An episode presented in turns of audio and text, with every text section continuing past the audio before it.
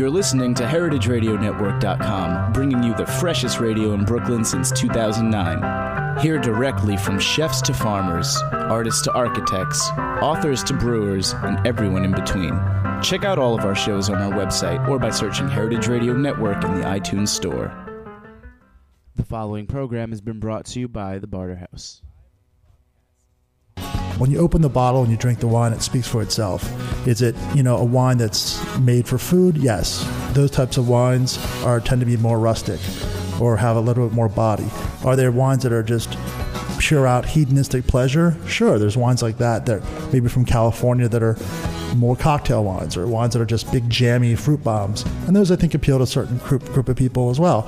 I think the wines that Barterhouse specializes in is more of these food friendly, you know, rustic style, um, biodynamic, organic wines that tend to be a bit more earthy, come from someplace. So you can almost taste the terroir. You can almost feel this guy, this Sancerre was grown in this slaty, rocky soil. And so to me, that's the exciting part that the wine feels like it comes from someplace.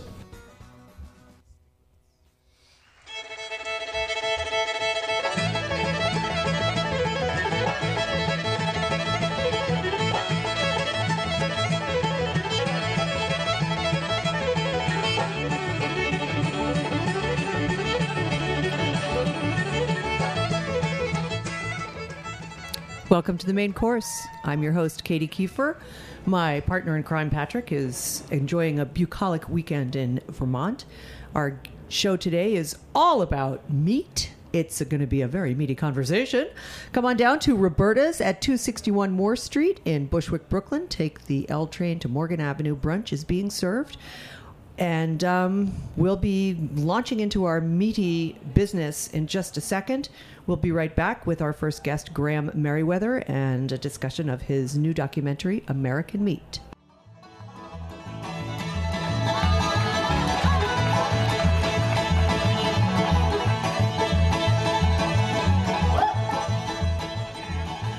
Welcome back. This is the main course on Heritage Radio Network. My first guest today is Graham Meriwether. Graham, you are the director, writer, and producer of a new documentary about the meat industry called American Meat. Um, welcome to the studio, and bring your microphone right close to your mouth so that people Sure. can hear you. Okay, because we don't have our headphones on, so I like can't tell what's happening.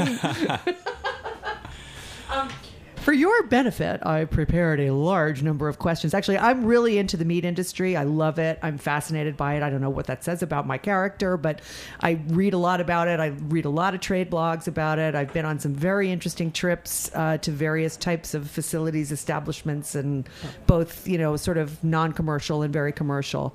And um, so I was kind of excited that the press about your your film American Meat promises a very balanced view. So let's let's jump right into that. Um, it's an 85 minute long feature. Uh, it's the first one you guys have made from your organization, Leave It Better, which we'll talk about in a few minutes. Um, and you spent four years traveling across the country interviewing sustainable farmers and those who work for commodity farms. So, how did you? I mean, you started out as a documentary for on Joel Salatin, right, from Polyface Farms Yep. And that turned into something much bigger. What made you feel like you wanted to expand the scope there? Well, uh, in 2006 or 2005, I read The Omnivore's Dilemma, and like a lot of people, it was a life changing experience. So I basically decided I immediately contacted uh, immediately contacted Joel and told him that I wanted to start filming and he said yes. I might have actually been the first food documentary to contact him, which you must uh, have been, It was uh, because after that, I'm sure there were dozens of people. yeah. I think now he probably doesn't do them anymore. Yeah, he's, right. got- he's such a busy guy now. Um, but yeah, so I went down there and started filming in March of 2007, and the original concept uh, was actually to do sort of a verite documentary over the course of a year, Uh-huh. uh, where we would film in the spring and then the summer, fall, winter, and you would see the cycles, and it would be sort of a very um, small film in the t- in the sense that we wouldn't be covering a huge range of topics. And then after spending a good portion of 2007 and 2008 at Polyface, I kept hearing Joel say, uh, you know, about how the industrial model was so broken and the animals were so mistreated. And so I contacted PETA and, and they gave me, you know, as much footage as, as I wanted of like chickens getting beaten and pigs getting beaten and all this. Right. And I started to cut it in in the places where Joel was talking about the mistreatment. And something didn't feel right. Right. I mean, it felt really wrong because it was like, I've never been to these places. Like, I just, my background as a as a journalist, it felt like I needed to actually go out and make the effort, even if I couldn't get access. Go out and make the effort and actually film and talk to the people that work at the the large scale commodity operations. And so that basically launched into the next two years of going around the country and filming at commodity farms with commodity farmers. And um, when you talk about commodity farms, let's let's make a real uh, let's let's kind of put a context around that. So these are farmers; these are regular guys, but they're working under contract to corporations like Tyson, Cargill, or Smithfield. Like that's what you're talking about, or do you mean something different? That's what I'm talking about. We uh, we filmed with two chicken farmers that were under contract with Pilgrim's Pride, and Uh-huh. I believe still are under contract with Pilgrim's Pride. Uh, and then we filmed with a couple of hog farmers that are under contract with Hormel, Uh-huh. uh, and then a couple that were under con- that are under contract with Smithfield. Right. Um, so, so yeah, we were basically dealing with the producers. So there's a lot of different stages in various like chicken, uh, pork, and beef. They're all very different industries, um, and we filmed at pretty much every stage except for the slaughtering on the commercial end. We did film both. We filmed a lot of chicken slaughter on the on the on the sort of pasture-based, grass-based Right. model, and then we filmed uh, cattle slaughter on the the small scale. Uh, Uh-huh. But we we didn't uh, as far as the chain of the life cycle of the animals. We filmed every part except of the industrial model, except for the The actual kill floor. the kill floor. Right. Right. Um, well, so how did you? Let me ask you this. I know that a lot of people think that um, these farms, in fact, it's in many cases it's posted nobody is allowed onto the farm, and it sounds. I know it sounds like oh, you know, they're trying to keep us out, and yes, they are, but they're also trying to keep people out because people bring in pathogens. So there's a whole. I mean, there is a science. side Yeah. to this but i think that people see that you know no visitors or something like that as as like oh my god it's the evil empire so how did you get how did you were did you find these companies or these farmers were open to having you come in and see what they were doing or was that a Well, we contacted a lot of people. Um, we were very, very persistent and very strategic in who we con- contacted. So I, uh, in the summer uh, of 2008, uh, Pilgrim's Pride was bankrupted. yes Uh, and so I saw that as an opportunity to get access that may or may not have been possible if, if you don't have a major integrator that gets bankrupt. There's a, when when someone goes bankrupt, a lot of people get uh, contracts pulled, and it's a very difficult time. So they they were much more willing to go on camera because they were in a lot of cases in very difficult situations financially. Uh-huh. So that's how we were able to get access to film at the chicken farms in North Carolina, which Right. was with Johnny Glosson and Sam Talley. Um, and then with the hog farms, it's a lot. We actually, uh, one of our associate producers, Craig Charland, was sending out a bunch of emails to hog farmers all over the country. We had the Gould family in Illinois was kind enough to respond, and they they actually knowing it was a film with Joel Salatin, like opened up their farm, which was kind of amazing. Uh, and then we found our sort of our main character on the commodity side is a fellow by the name of Chuck Wirtz, and he was actually featured in uh, This American Life on their uh, their television as part portion of that. right So I figured if he'd already been on television and he'd already sort of gone on camera with his with his hog farm, that maybe he would do it again. Sure. And so I contacted him again, and and that was in West Bend, Iowa, which is way up in the northwest corner. Uh, and then he opened all kinds of doors. So then other once once you start getting access, then everyone gives you access. So the hardest thing was just getting those first few farmers. Um, the cattle side of thing was actually really the most difficult, which was really surprising because I thought it would be the easiest. Uh, but we just we really wanted to film in Texas at some uh, feed yards there. Could not get access. We did end up filming in a uh, feed yard in Iowa. One of Chuck's friends that had a had a feedlot, and uh, but then we ended up not using that footage in the film just because there were so many topics. You have to leave out so much when you're doing a documentary. So one of the things we left out was we explained the cattle industry, but it's in animation, so we don't actually use the footage that we shot in in Iowa there. So that was, but yeah, it was it was a you know two years of. Uh, of effort to get access, but we did get access. So I mean, I know a lot of the like Food Inc. Uh, you know, they they they didn't get access to the hog farms or the chicken farms. Yeah. Um, so we were able to get access, and we were able t- to show you the production models, which is I think a good thing. A really good thing. And how, let me ask you, just for people's um, sort of sense of like size and numbers here, when you were visiting, say, a hog farm, a chicken farm, or, or one of these um, CAFOs, what size, what, how many animals were grouped in those in those facilities, as opposed to somebody like Joel or a similar sort of medium-sized independent farm? Sure. Um, the chicken farms, obviously, you have more animals per building because they're smaller animals. Uh, so I think the chicken farms are 20,000 birds in a in about a two football field long house. It's, it's when they're baby chicks, it's not actually that crowded, Right. Uh, because they're smaller. But Yeah. then when they get to be around six or seven weeks, when they're full full grown and getting ready to be put on the truck, they're, uh, it's big enough that you, when you in. you can't really walk. I mean, you. I mean, I filmed at the I filmed the chickens at one day old, three weeks old, and then six weeks, which was a couple days from slaughter. So Mm-hmm. there was a. I mean, they grow very very quickly. Yeah, my sister and brother-in-law just grew a flock of of uh, Cornish cross. Oh, Not. Cornish. Yeah, right. The Cornish cross. Um, yeah, eight weeks, even on pasture. Right. Yeah. Yeah. Was- the- they were surprised.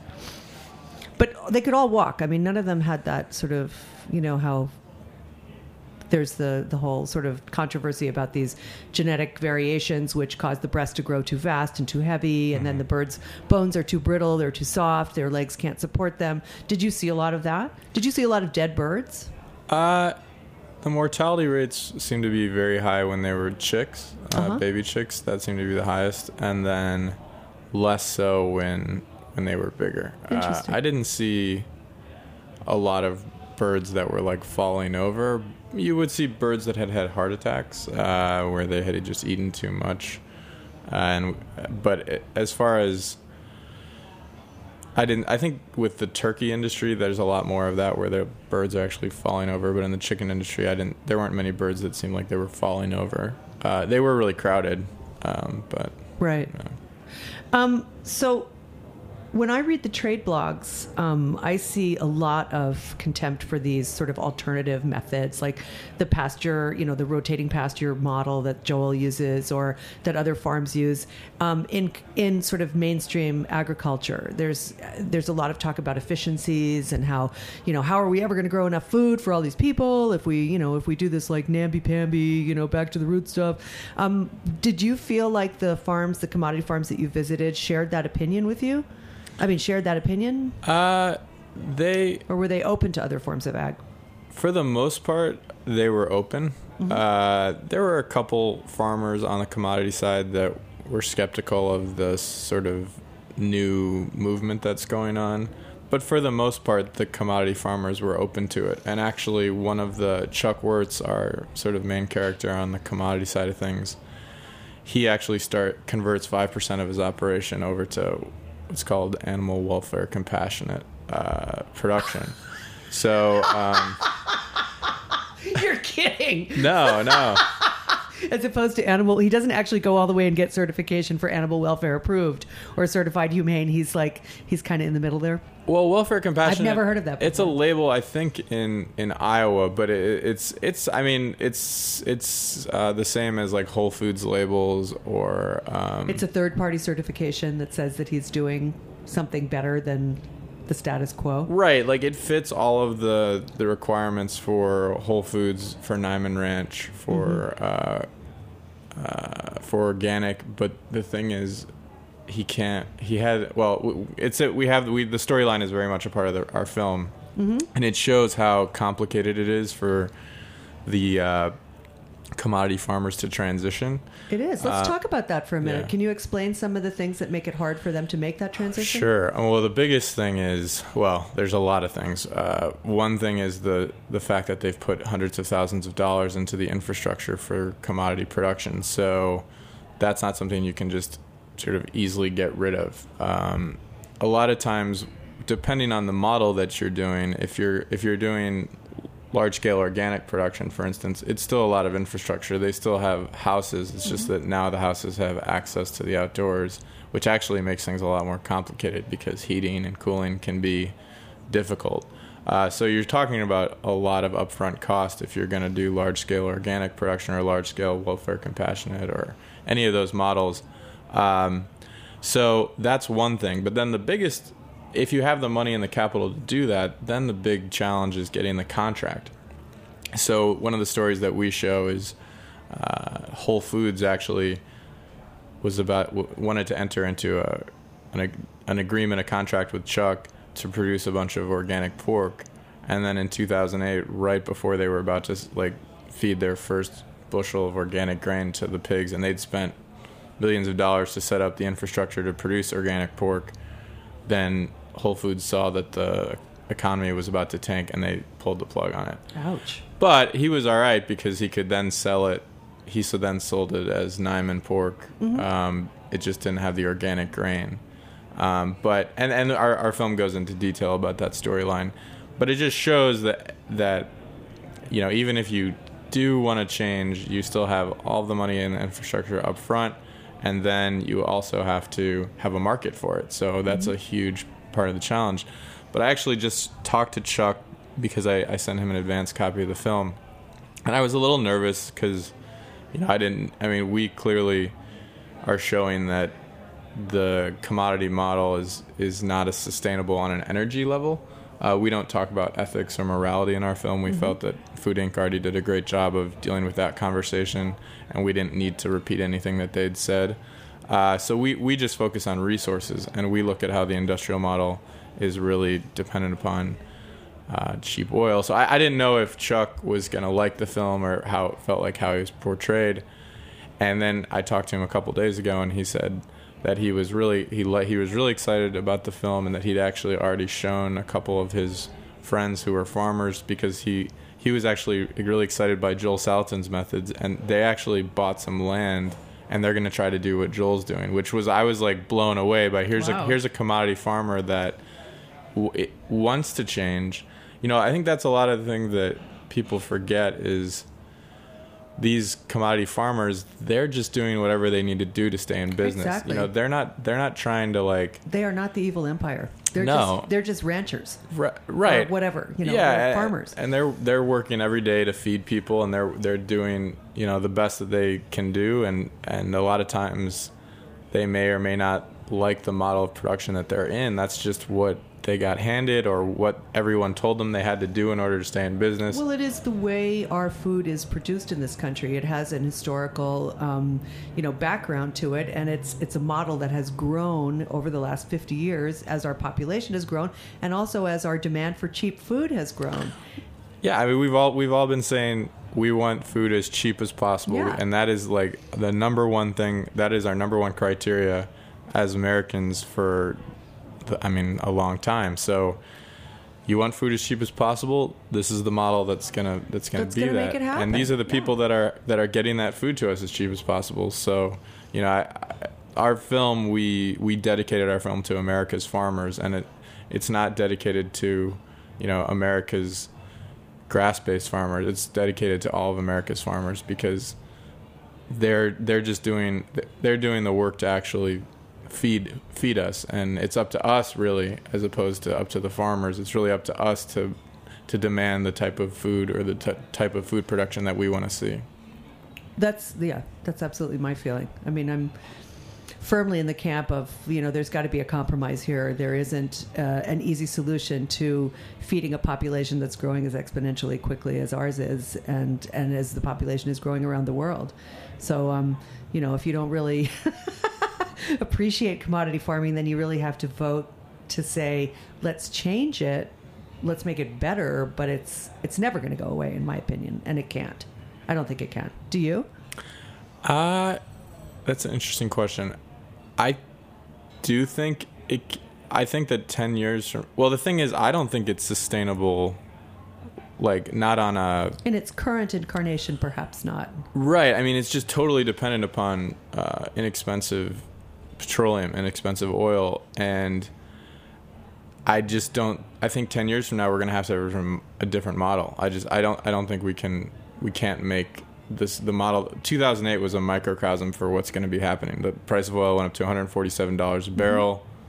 There's just no, and you have the largest producer of chicken in the country, Pilgrim's Pride, go bankrupt. You have Smithfield, the largest producer of pork, contract by 20%, and they were showing a lot of signs of a potential bankruptcy. Well, they sold off all their cattle operations that year, if I'm not mistaken. They'd gone into cattle.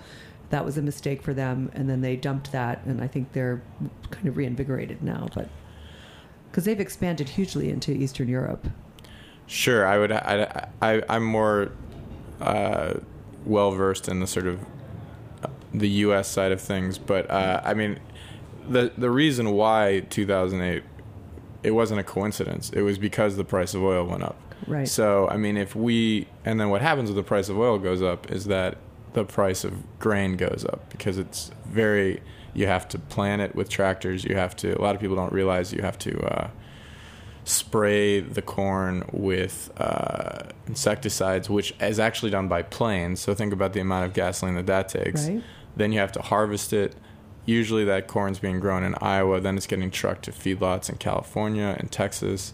Then, so there's a lot of trucking going on. There's a lot of there's a lot of resources, a lot of gasoline being mm-hmm. consumed, a lot to, to in order to produce commodity beef or commodity most commodity meats and that's basically that was our approach we didn't we didn't look at at it from an ethical standpoint or an environmental standpoint we look at it from a resource standpoint and from a Sure. resource standpoint this current system will not work and we're going to have to have more farmers if we're going to eat the same amount of meat we're also going to have to have uh, a very efficient local distribution model Right. Well, let's, um, Jack, let's take a quick break and come right back with Graham. I have a ton more questions about that very question.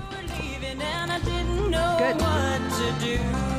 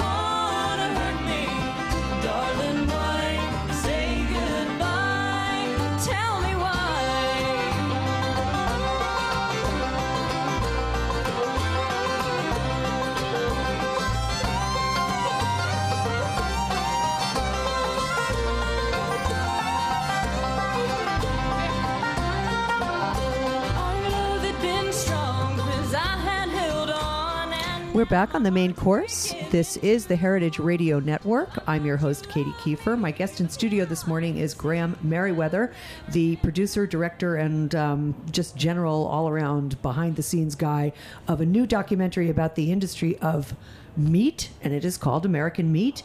Um, it's an 85 minute feature film that is the first of uh, what I guess is probably going to be a lot of other projects coming out of your organization, Leave It Better, a nonprofit solutions based environmental organization that you've been working with for a few years. So, Graham, thanks so much for um, stopping by. And we were just talking about um, the carbon footprint of um, conventional uh, meat farming, as it were, or commodity meat raising.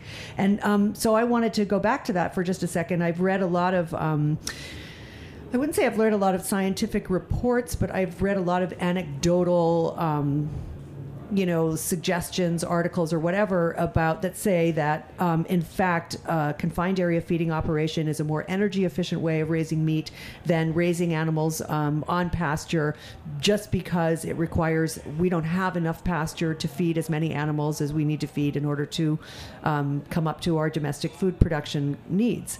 So how how do you respond to that? Like how how did you um, do you think like the Joel Salatins of the world can come up with enough food to feed our population and and meet our domestic uh, our international needs? Uh, I, the, the answer is yes. I do think that grass-based uh, grass-based production can feed the United States. Without Uh, giving up all the federal grasslands?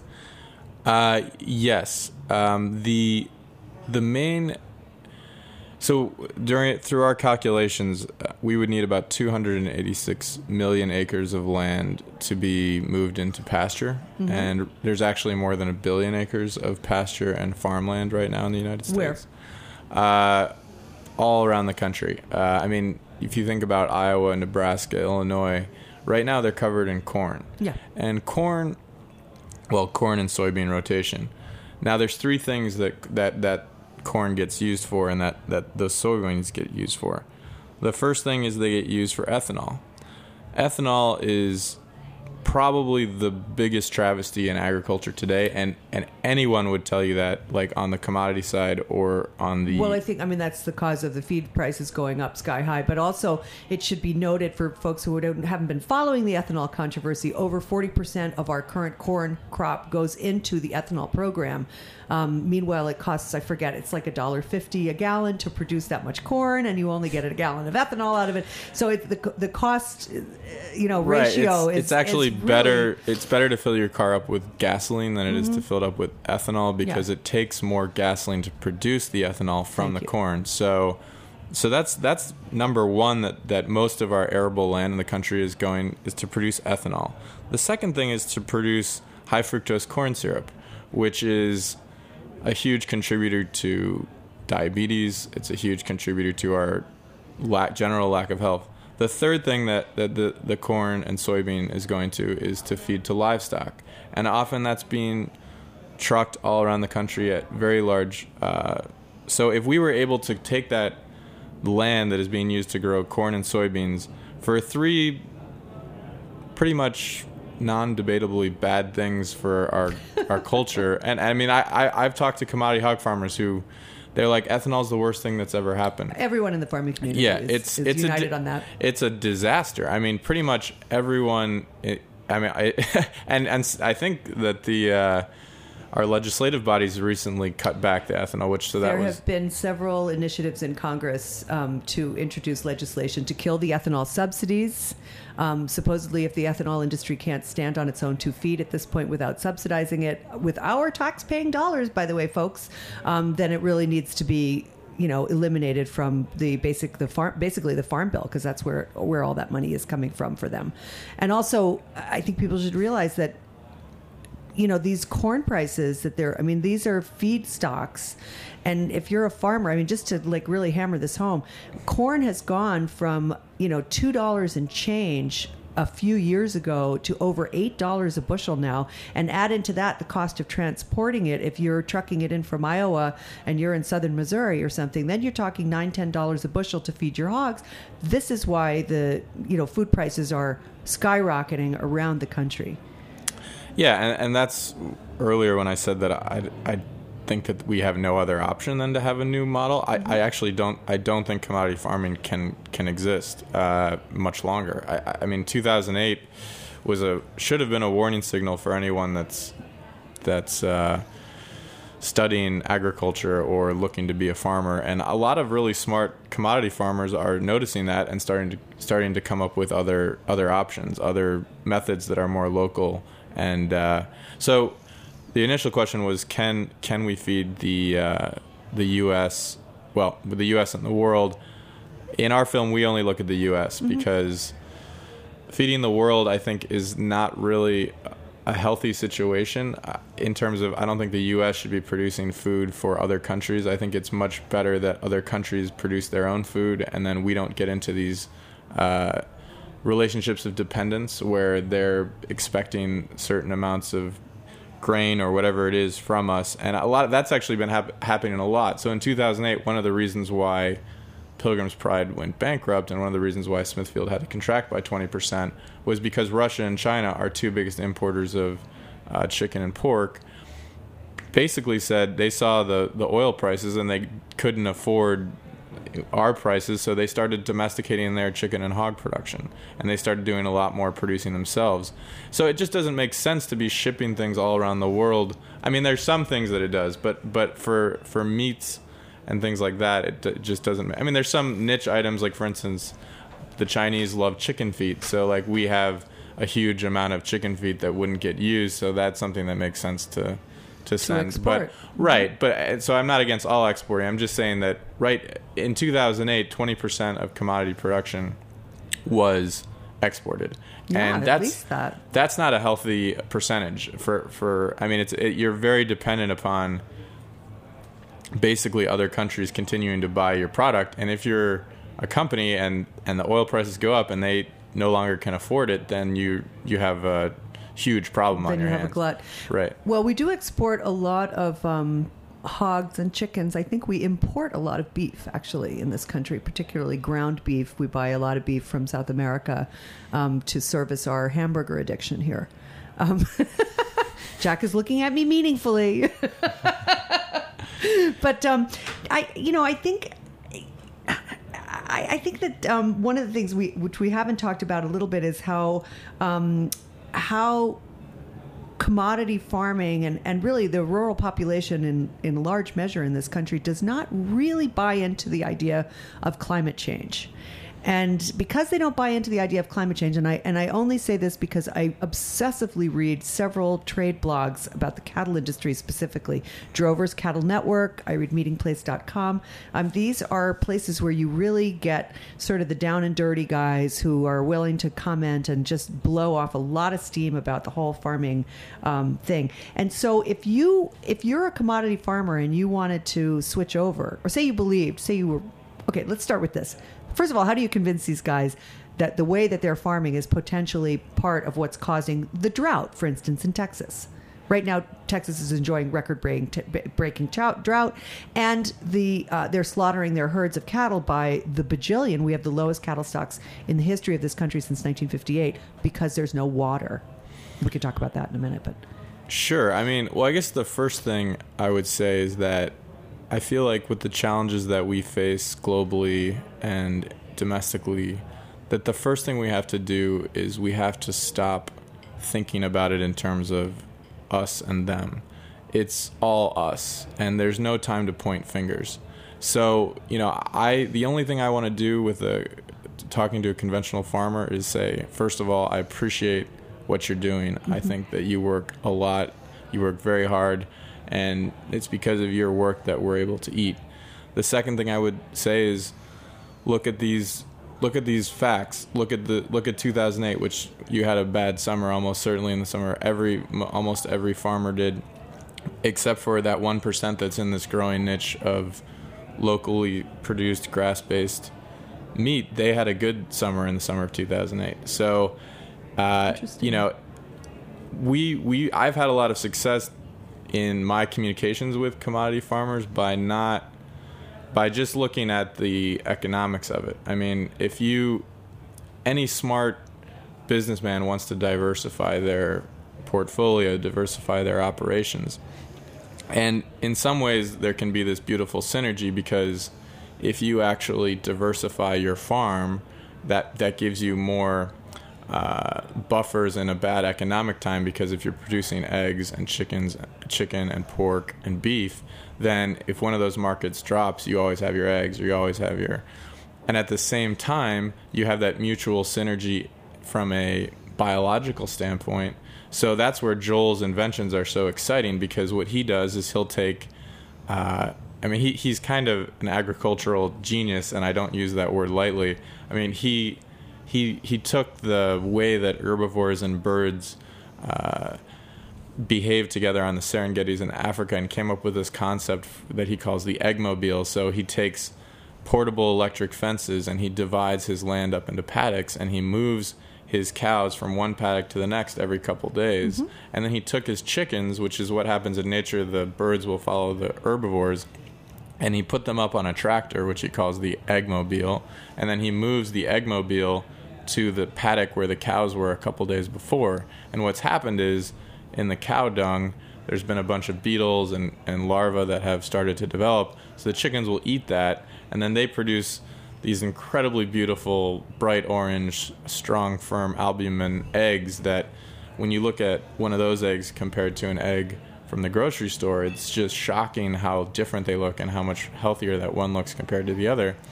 But then Joel is actually grossing over $2 million a year now, and this is a small family farm.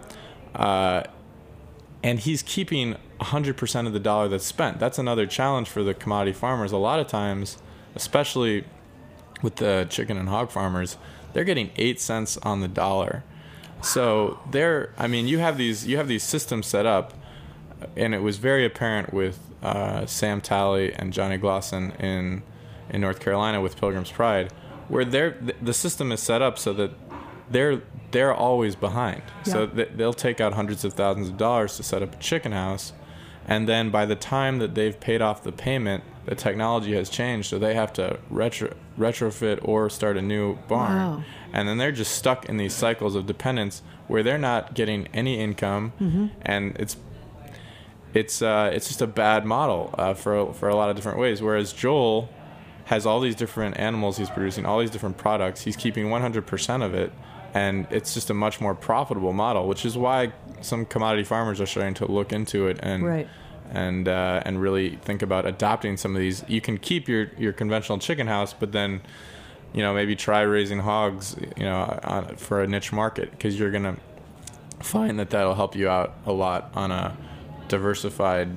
Uh, so your income and your when when the chicken market drops, you'll have pigs, or you know. So it, it's a good way. Diversification is smart on a lot of different levels. It certainly makes sense to me. Um, we only have a few minutes left, so I wanted to um, just check in with you about um, the Farm Bill and whether or not you think the Farm Bill, whether or not sort of the message that you're sending um, about commodity farming being you know environmentally unsustainable but also not a great economic model for people um, whether that is do you think that um, legislation is going to follow where the farm bill is going to start including money for farms to remediate or to retrofit their outfit so that it can do what you're saying which is diversify uh, the livestock production Yeah, it's a subsidies are a huge part of the debate, and we're about to go to Iowa, where I'm sure we'll have some great conversations about that with the farmers out there.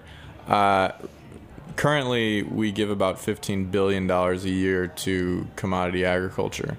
Um, in our in our film, we talk about the fact that we feel like we should shift a good portion of that money over to this new growing uh, type of agriculture.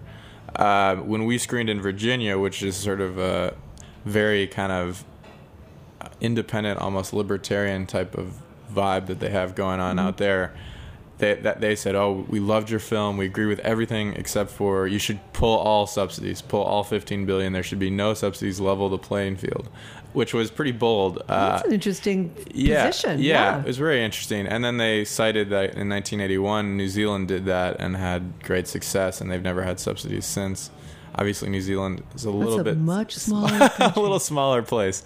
Um, but I'm guessing that in Iowa, we might have a much different perspective on subsidies. I don't know. I don't, I don't want to presuppose anything. So Well, in Iowa specifically, where the corn subsidies have been so very profitable for them, it's it's kind of that's that would be a real test market for you. Um, I wanted just before we wrap up this segment and go to our our butcher girls. We have we have the Butchers Guild up next. Um, I just want to check in with you. First of all, I want people to know where they can see the film, and also tell people just a little bit more about your organization. Leave it better, so they know where to find you. Sure. Um, well, American Meat is being screened in Iowa and Kansas over the course of the next two weeks. So if you happen to be in that part of the country, then you should come out. We're gonna. We have our screenings listed on our Facebook page. Uh, we also have a Twitter account, American Meat, and then our website is AmericanMeatFilm.com.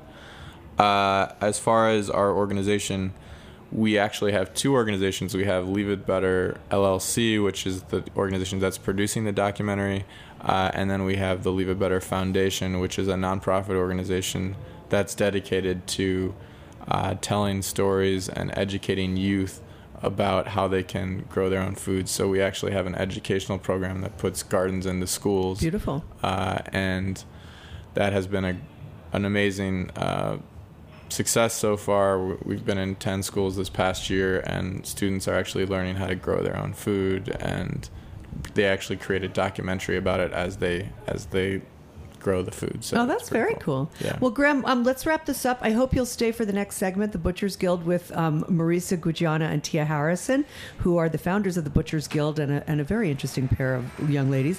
And uh, we'll be back in just a minute with uh, more about these meaty topics and how they affect our food chain.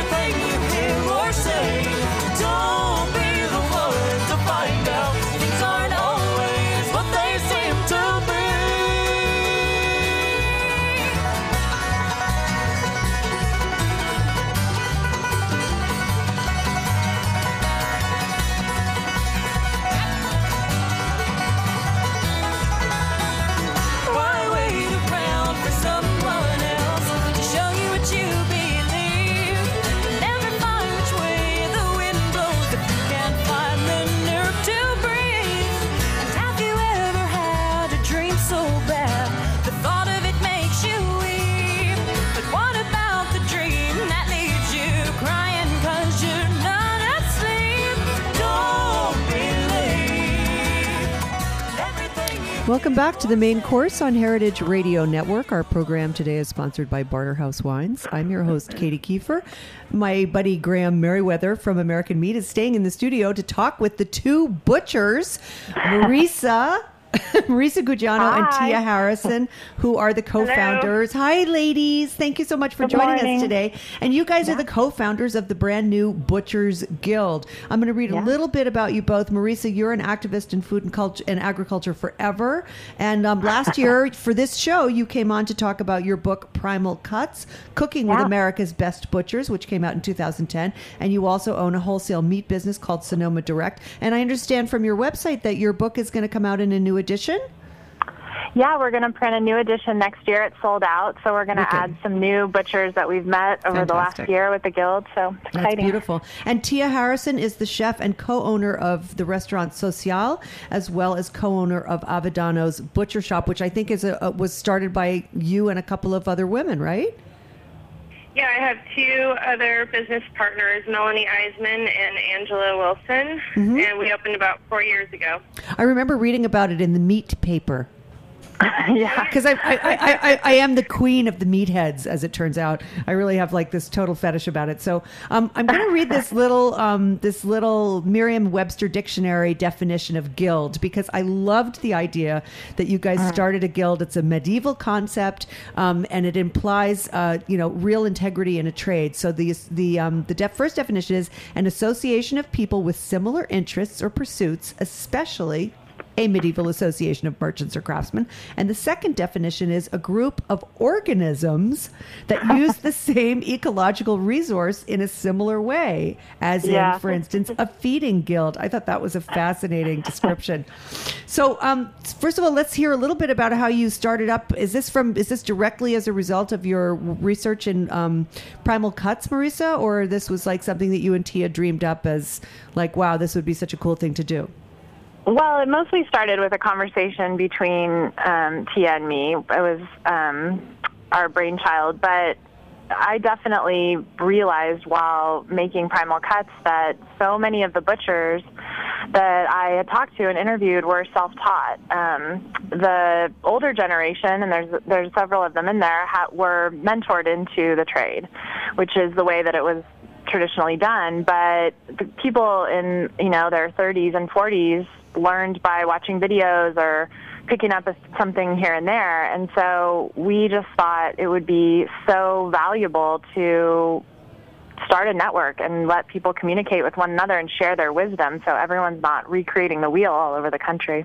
Yeah, in your manifesto, you say the Guild, I'm quoting here, the Guild aims to unite butchers who share professional and ethical standards, having adopted practices of sustainability, proper technique, community involvement, and humane care of livestock. Now, that's a far cry from the, um, uh, you know, old Tommy Flanagan from Wakefield, Rhode Island, who was like, you know, went, would go on a bender about every two weeks and disappear from the shop. I mean, I don't think he could have cared less about the welfare of anything, less, least of all himself.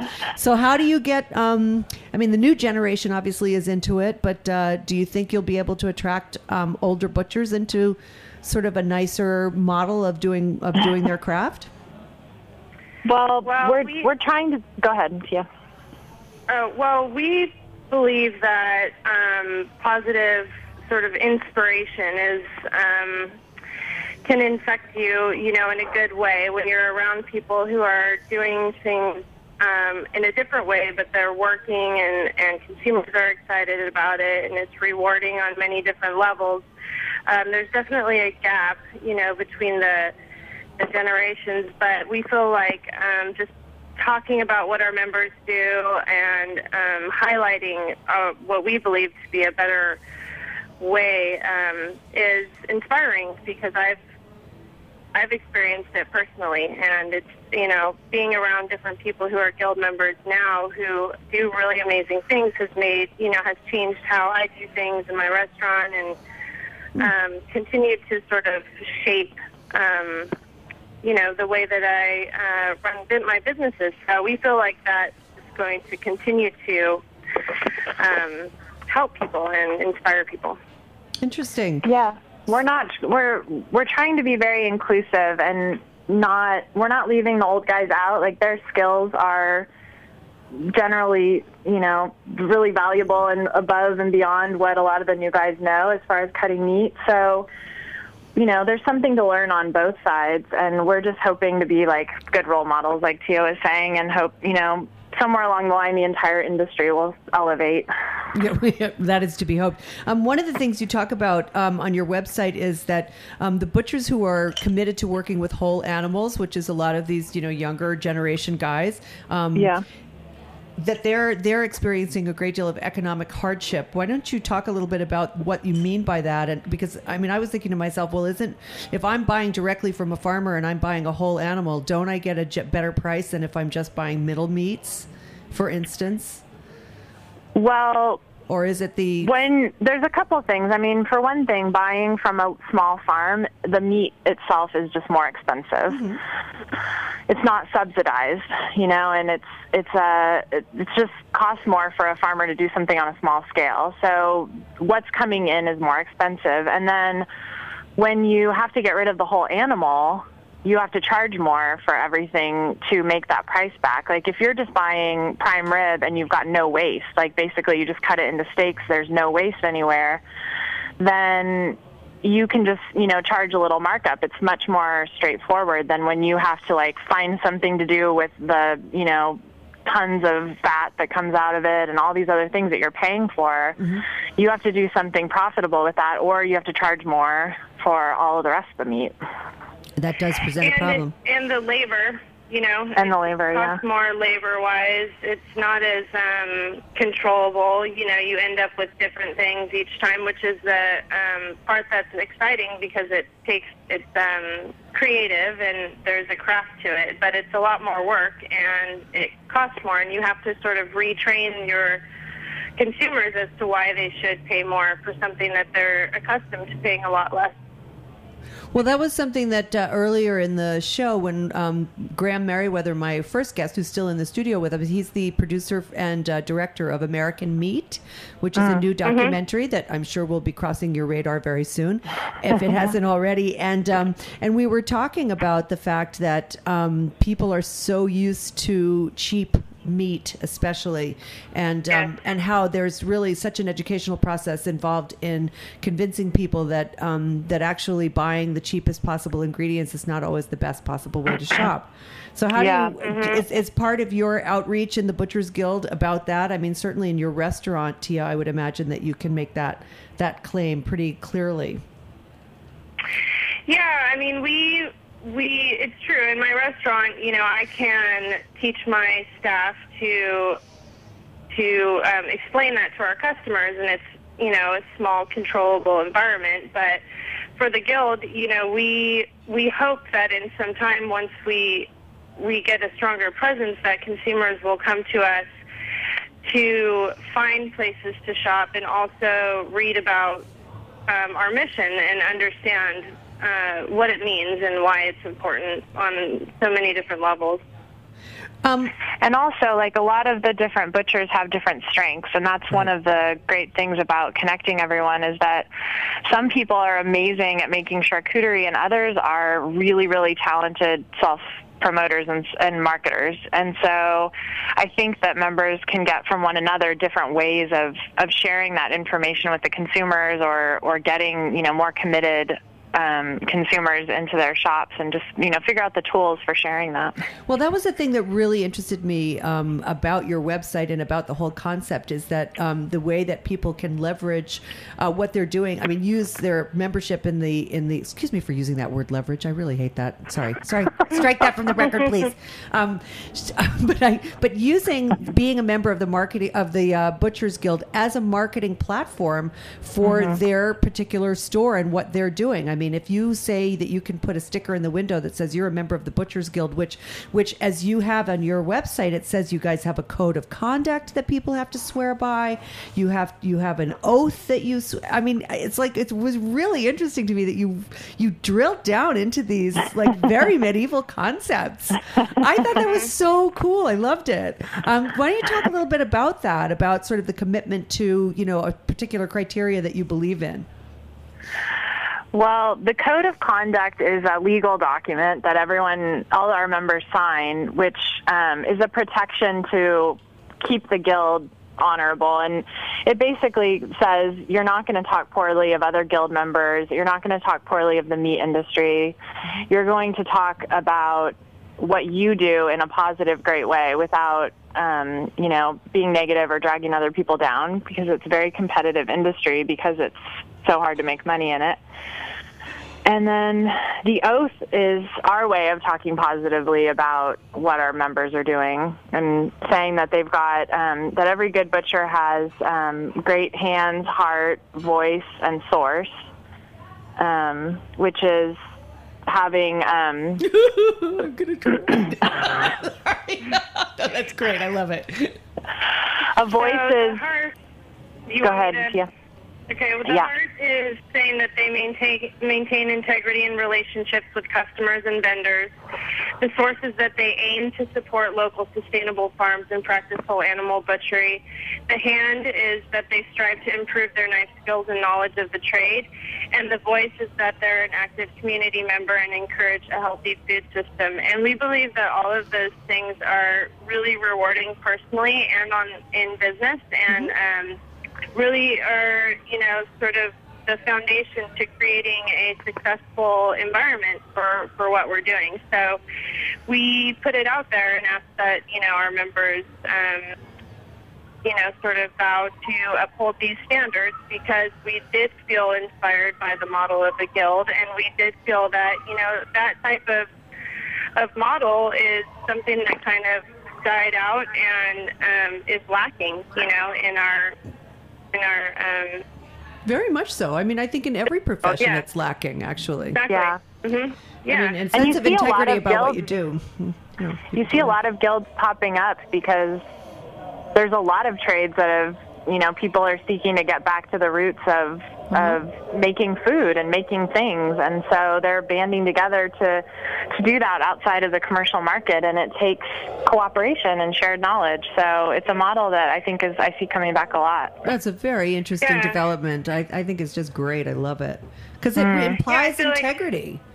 yeah Yeah, and we need to like fight for our craftsmen. You know, it's it, as things progress. Um, you've seen a lot of different craft industries take major hits. I've seen it um, in my family and um, and friends, and they're important. You know, we need to have have craftsmen around, and we need to support them and understand that their skill is something that is worth um, promoting and fighting for. Absolutely. Um, now, since I have all three of you here, Graham, I'm going to bring you back into the conversation here. I would like each of you to tell me what you see as the future of the livestock agricultural industry. So let's start with um, Tia. What do you think is going to happen in terms of how you know commodity versus sustainable? Blah blah blah. Well, you know, Marissa and I talk about this quite a bit. We don't think that anything is going to, you know, they figured out a way to feed a lot of people really efficiently. But, you know, our belief is that we need more diversity. And um, as far as the future of it, I don't have a lot of experience in in farming um, or dealing with farms and all that. I'm kind of someone who's a little bit more on the working with the end result. So I don't know if I'm qualified to answer that question directly, but I feel that, you know, as we move forward, people are going to continue to learn about the effects of the food that we've been eating, you know, for the past 50, 60 years when things sort of shifted. And the, the disconnect has already been identified, and people will continue to search for um, connection to their food. I think that's true. I think that's becoming more and more of a trend.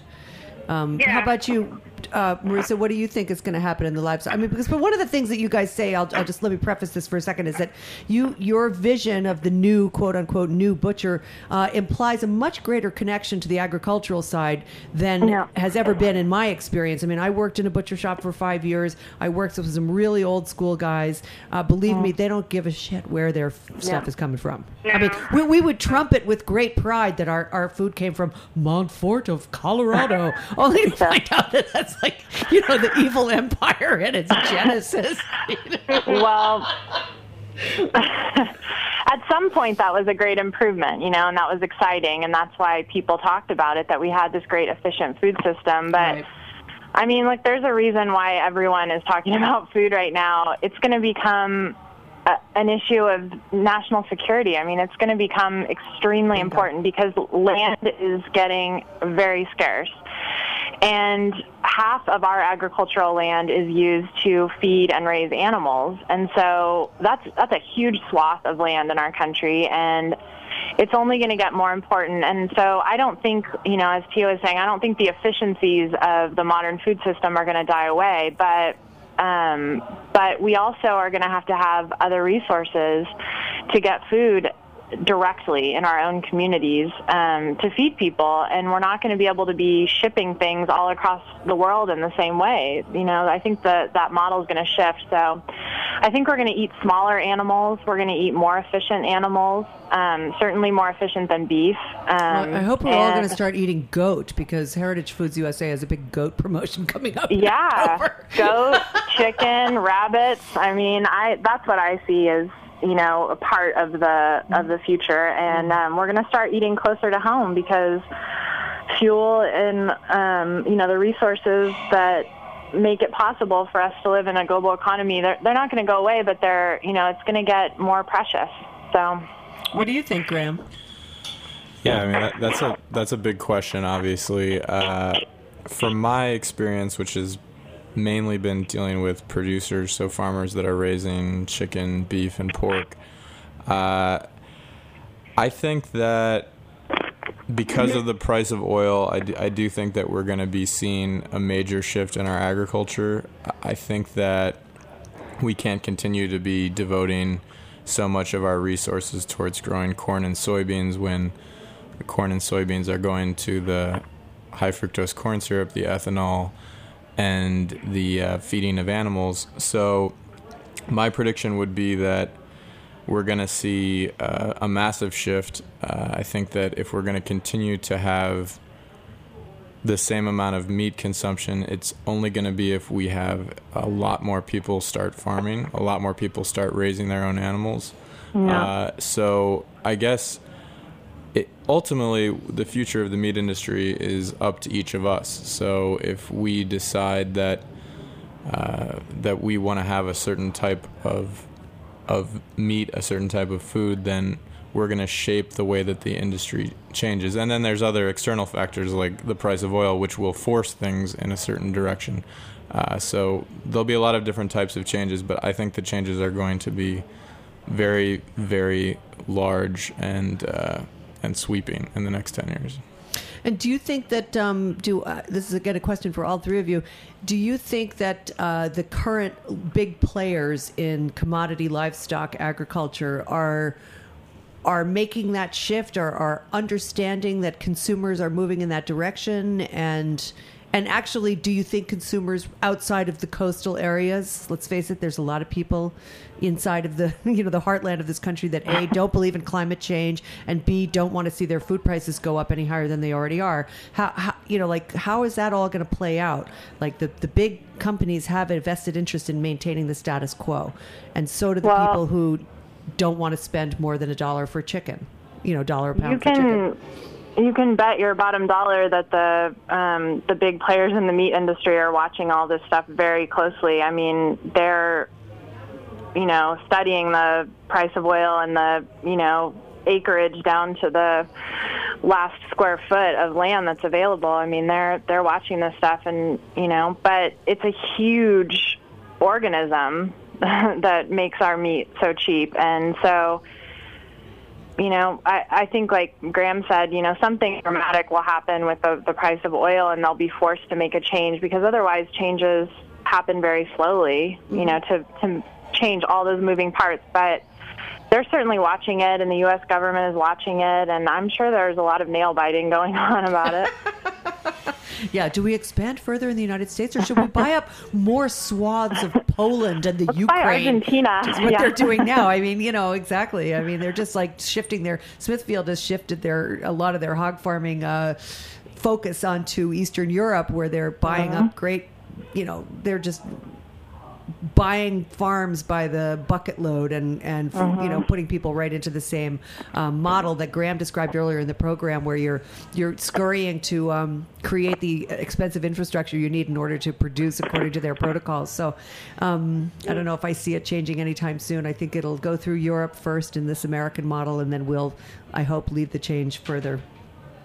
But um, let's hear a little bit before we um, wrap this up, which we have to do in a few minutes. Let's hear a little bit about um, some of the programs that you guys offer, uh, events. You have a TV thing on your Butchers Guild website. And lastly, I absolutely love the fact that you have kids programs around butchering. I thought that was hilarious having a child who grew up watching SpongeBob. I would so much have preferred that she that she learned about whole animal, you know, butchery.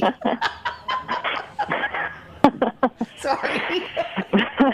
Well, uh, I have to say that the kids program thing, was to me, was um, sort of my my project that I was really inspired about because my daughter is eight years old and she had a farmer come to her school and they planted some vegetables and it, they spent probably a half an hour with her and a group of kids and after that she went to a restaurant and ordered a vegetable platter. You know, like Cool.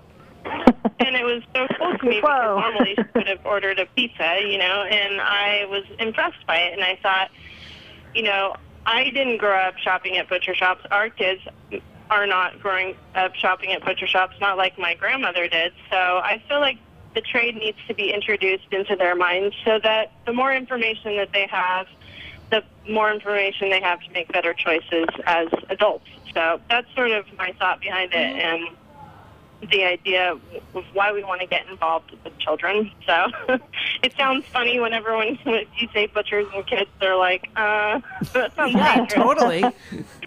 Yeah.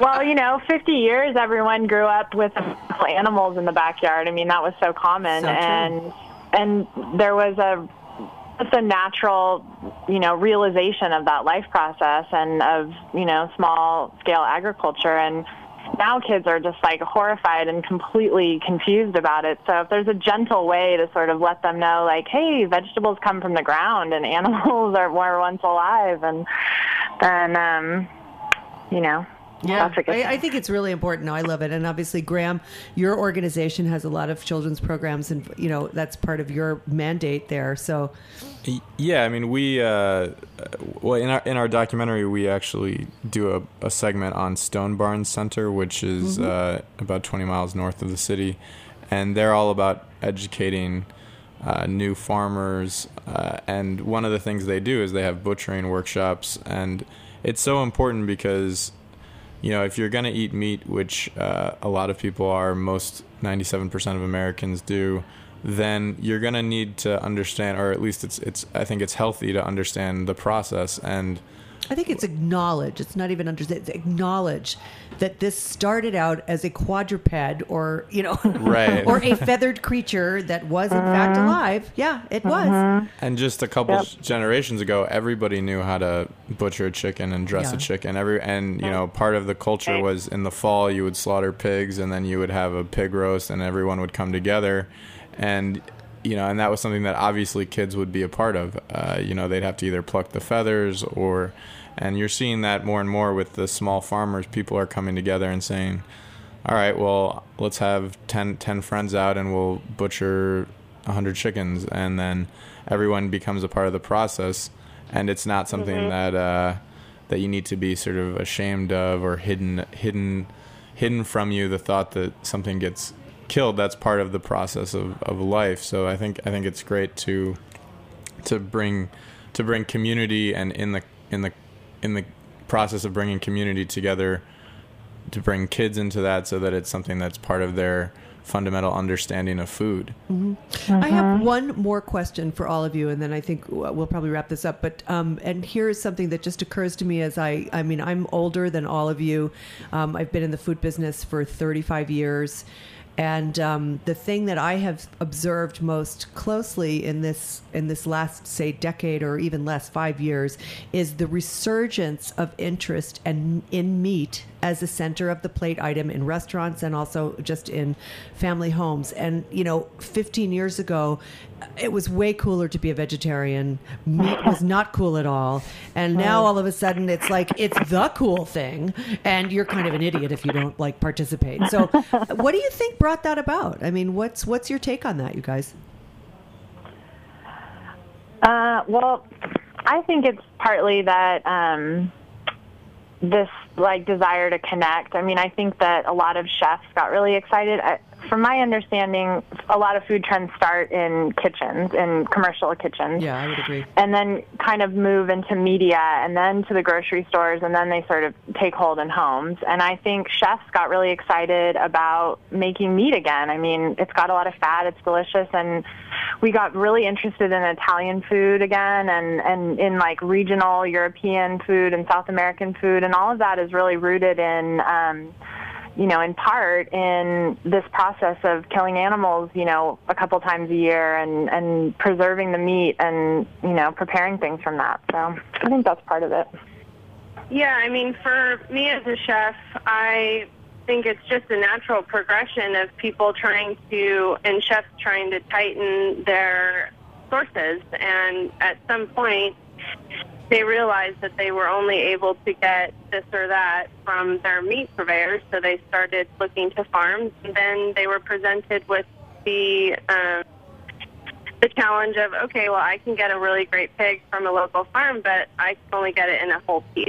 so I'm going to take it into my restaurant and see what I can do with it.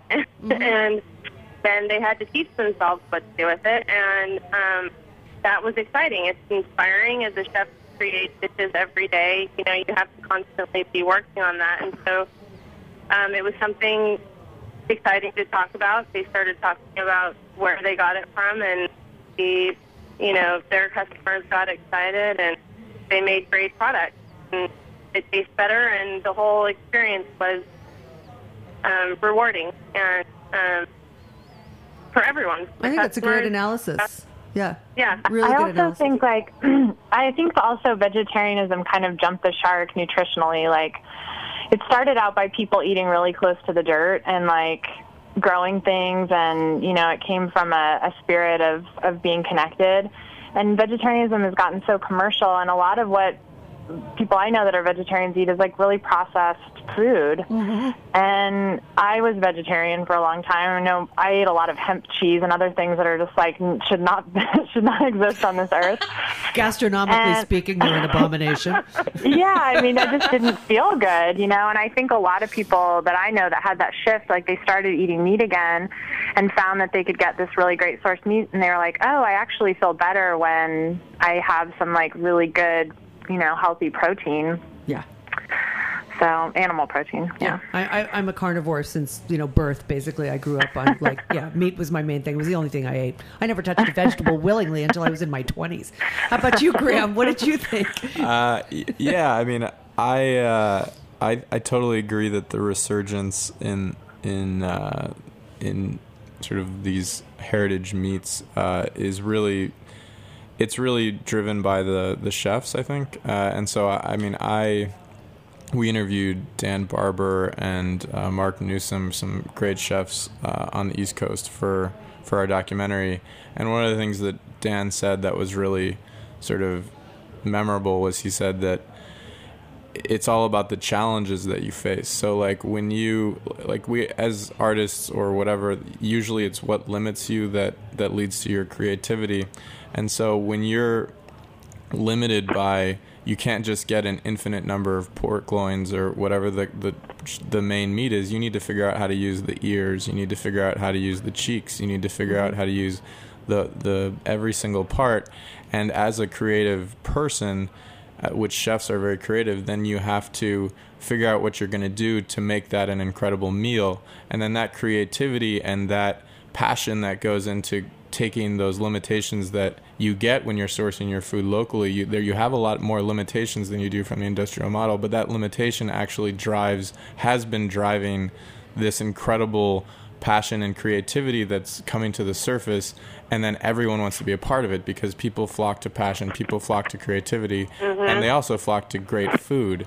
So mm-hmm. i think it's the limitations that that that sustainable agriculture sets up for the chefs that have really driven what what it is that's happening with with our food. Very, mm. very, very excellent.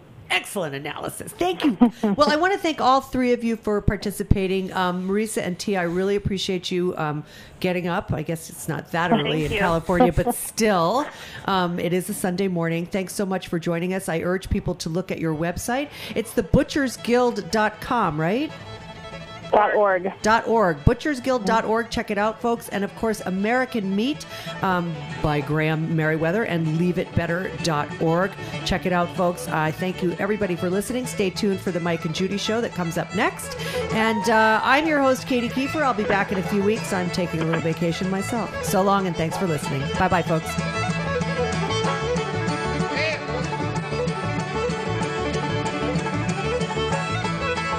Thanks for listening to this program on the Heritage Radio Network.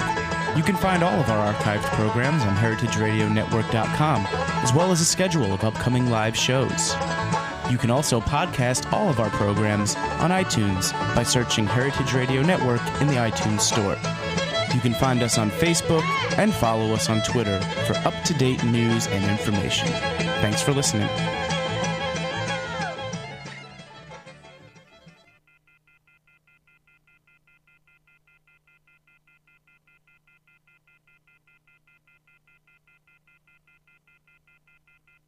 Finger on the Pulse and City Winery are proud to present the Summer Barbecue Blowout Festival August 6th from noon to 4 p.m. The barbecue is happening at City Winery, located at 155 Varick Street in New York City.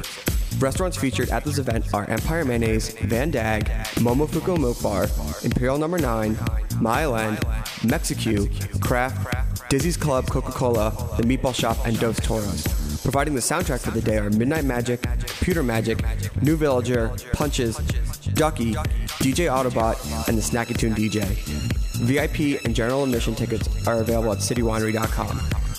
Finger on the pulse of City Winery, we'd like to thank our sponsors Heritage Foods USA, New York Magazine, Reyka Vodka, Sonar, Smile, Gilt City, Sub Zero, and Wolf. Please come out and join us for a day of fun, food, and dancing. For more information, go to www.fotpnyc.com.